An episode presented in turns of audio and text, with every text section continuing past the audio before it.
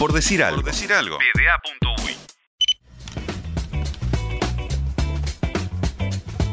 Feli, y se nos va cerrando el programa y es cierto que ya en la tarde volveremos con la previa para por decir fútbol, Uruguay-Brasil, partidazo hoy. Pero yo, antes de cerrar el programa de hoy, eh, quería también saldar una deuda que teníamos pendiente, que es la de hablar con eh, Federico Waxman, navegante que está cruzando el Atlántico, que completó la primera etapa entre el Les Dolón y eh, Gran Canaria, las, Islas Canarias. Eran algo así como 1200 millas náuticas, que es algo así, creo que como el 3000 kilómetros. Y bueno, ya lo tenemos en línea a Fede eh, para conversar un poquito con él y bueno, estar, estar en, contacto para saber cómo le fue, qué, qué, qué accidentada que estuvo esa primera etapa. ¿Cómo anda, Fede? Hola, ¿cómo andan? Muy bien, muy bien. ¿Cómo, cómo, ¿Cuáles son las sensaciones después de, haber navegado, después de haber hecho esos 3.000 kilómetros?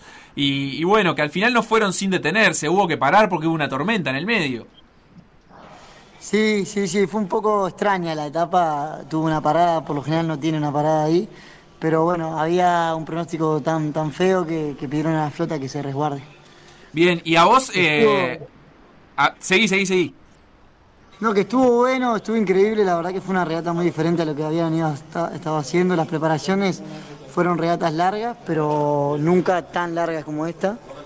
Y, nada, esta, al final la estrategia y todo lo que es este, eh, la vida a bordo es muy diferente, ¿no? ¿Y cómo te encontraste con eso? ¿Con los descansos, con la comida? ¿Pudiste manejarte bien? Bien, este, comida muy bien.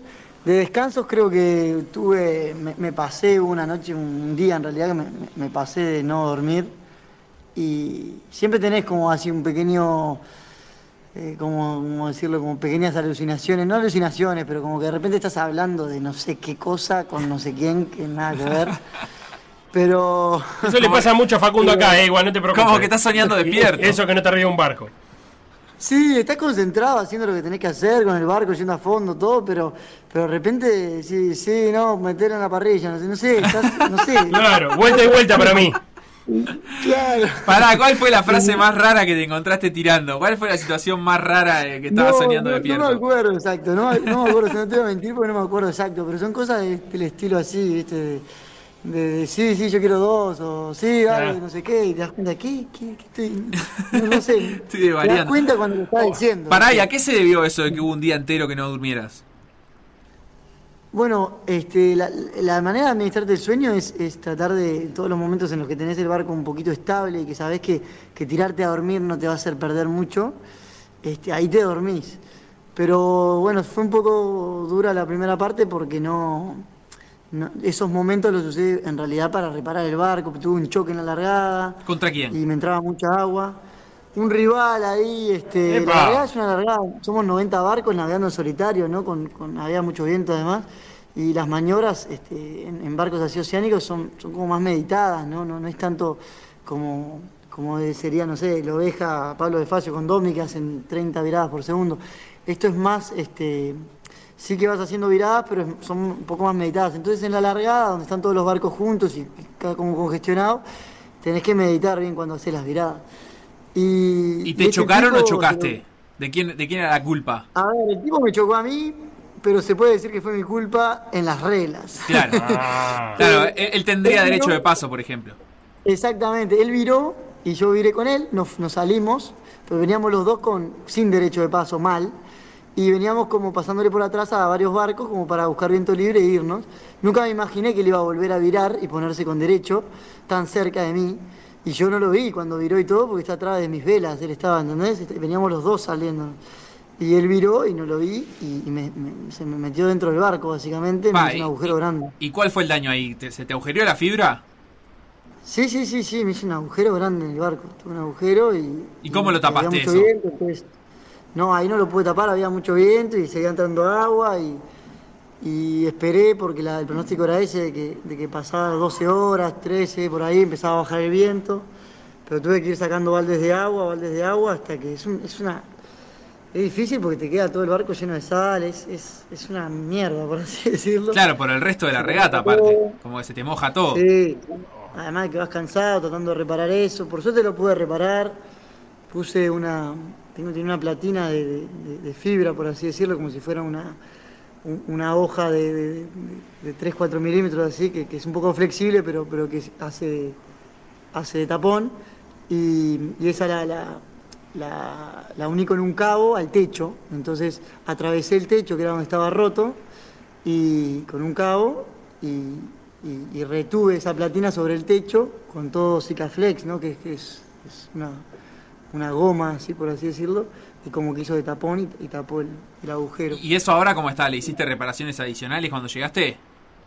No, al día siguiente de eso, a las horas de que lo que tuve que taparlo, volvió a entrar agua un poco porque atravesamos un frente frío muy fuerte, con mucho viento, y, se ve que nada, no, había quedado 100%.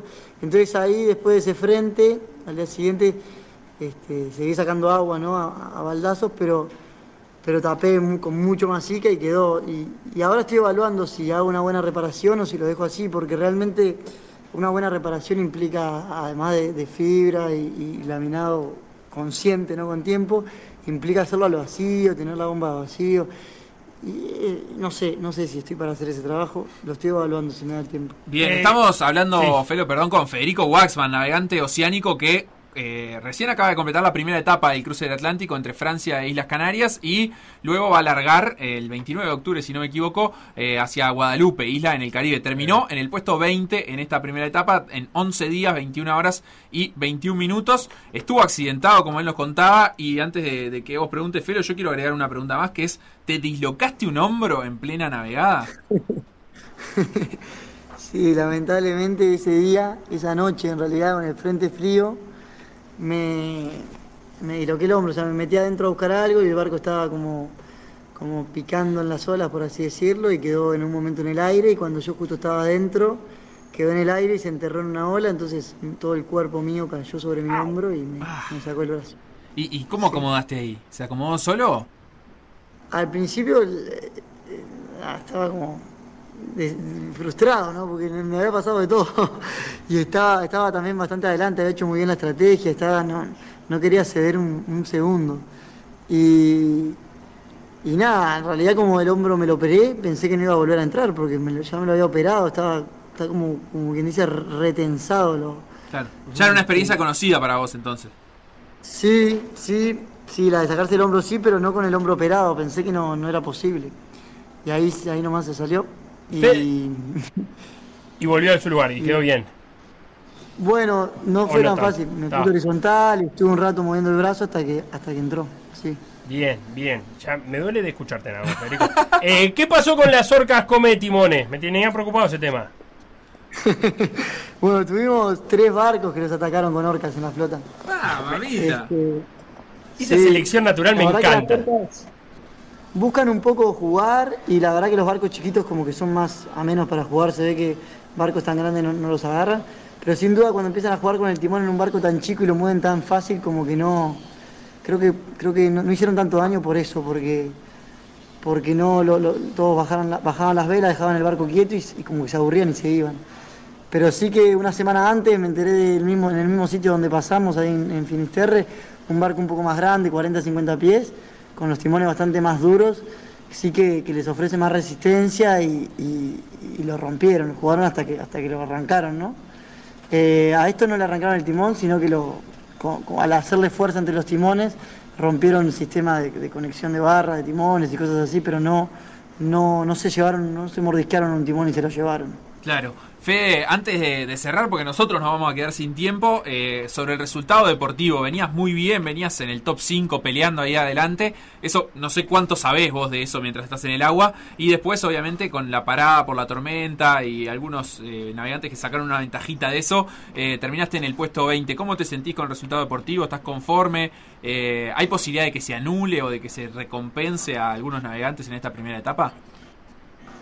Y está, está el jurado internacional tomando como cartas en el asunto, que es una entidad separada de lo que es la, la, comisión de regata. Y esperemos que sí, que tome una determinación, porque yo, yo, yo sin duda que me veía, te ves la posición, y, no la posición en que ustedes ven, pero sí yo veía con respecto a los rivales con los que estaba, y ya sabía que venía entre los primeros cinco. Y, sí, fue paupérrimo cómo actuó la, la organización, nadie Yo, pensé que se iba a restablecer y íbamos a hacer una relargada todos juntos. Y no, fue al garronero a ver quién, quién había ganado más sur antes para salir antes o quién salía más temprano. Fue cualquier cosa y, realmente no, no, me lo esperaba yo, que además somos un poco conocidos por espíritu garronero y, nada que ver, la verdad es que no, no se me ocurrió que iba a ser así una regata tan, tan formal y, internacional. Entonces nunca me, me, propuse ganar, ganar, sur para garronear ningún metro porque pensé que luego íbamos a reiniciar todos juntos. Y así fue, me garronearon y hoy en día, hasta, hasta, mira, hasta hace tres minutos apareció un francés dándome un sermón de por qué, de por qué me consideraba a mí el mejor adelante de la flota, que no sé qué, de que de que, de que me aplaudía y que, realmente lo que yo hice como Flor Play nadie lo hizo y que están todos así, básicamente te besan el culo, pero nadie quiere cambiar una mierda del, resultado. Claro, te aplauden, pero mientras seas el, mientras estés 20, si, si ya estás primero no te van a aplaudir más. Estoy súper enojado y en las fiestas que hay acá y todo, hay mucha camaradería y vienen, y vienen casi, casi que llorando, medio borracho, fe, no sé qué, y te lamen el culo, pero al final, ¿sabes qué? El resultado nadie lo cambió y yo sigo 20 y está no sé, que no a ver, si la, si la regata se hubiera dado diferente, este, tal vez un sacrificio de llegar a un 20 no está mal, pero la regata no se dio así y yo estaba para pelear los primeros cinco y, me lo robaron, básicamente. Federico Waxman, muchísimas gracias por este rato. Agradecemos también a Todo por la misma plata, el programa que ya va a empezar porque nos se dio un minutito, estamos pasados ya de, la hora. Un abrazo grande y te vamos a estar siguiendo, obviamente, en la ahí para Guadalupe, vamos arriba, que ahora se pone linda el agua. Muchas gracias, ok, abrazo enorme.